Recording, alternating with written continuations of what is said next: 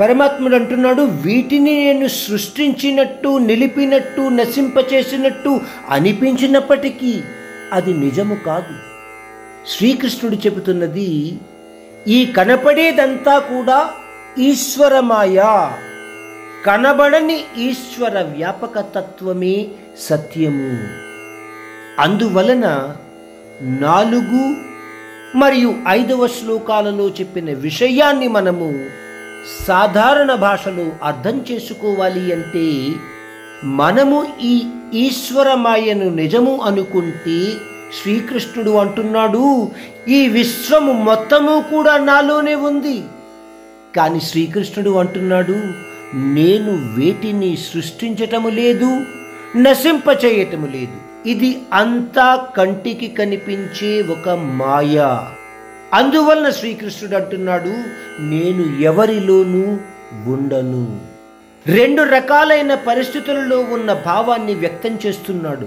పోతే ఇది అంతా ఈశ్వరమాయతో సహా నాలో నిండి ఉంది కాబట్టి వీటి సృష్టికి వినాశానికి కూడా నేనే కారకుడను. ఆయన చెయ్యటం లేదు. కానీ కారకుడు ఆయనే. అందువలననే ఆయనను ఆ పరమాత్ముడిని మూల కారకుడు మూల విరాట్ అని అంటున్నారు. మనము ఈ రెండు శ్లోకాల అర్థాన్ని సూక్ష్మంగా చెప్పుకునే ముందు పరమాత్ముడు ఈ శ్లోకంలో చెప్పిన విషయాన్ని మరొక్కసారి అర్థం చేసుకోవడానికి ప్రయత్నిద్దాం. ఏమిటది? ఈ సమస్త భూమండలము కూడా నాలోనే ఉంది. అంటే ఆయన ఉండే ప్రదేశాన్ని కానీ స్థలాన్ని కానీ ఆయన ఉండే పరా ప్రకృతిని కానీ మనము చూడలేకపోతున్నాము ఆయనలో ఉండటం వల్ల.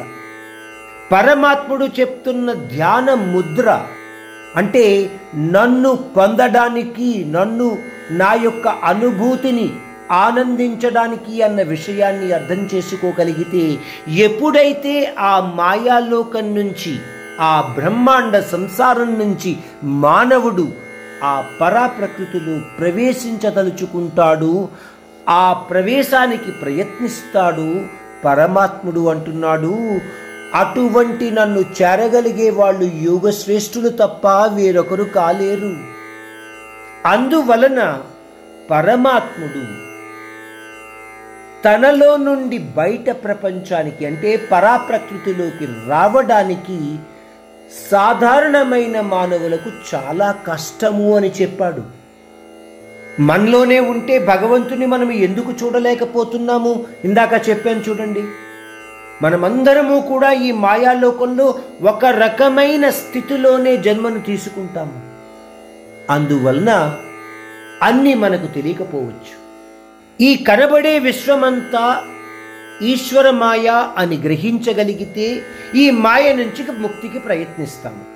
కాదు ఇది అంతా నిజమే అనుకుంటే ఆ మాయలో ఉండే శరీర సుఖాన్ని రూపాన్ని వాసనలను స్పర్శలను అనుభవిస్తూ సుఖదుఖపరమైన జీవితాన్ని పొందుతాము.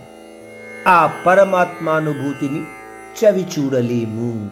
సూక్ష్మంగా మనం గ్రహించవలసిన విషయము ఈ శ్లోకంలో ఇదే.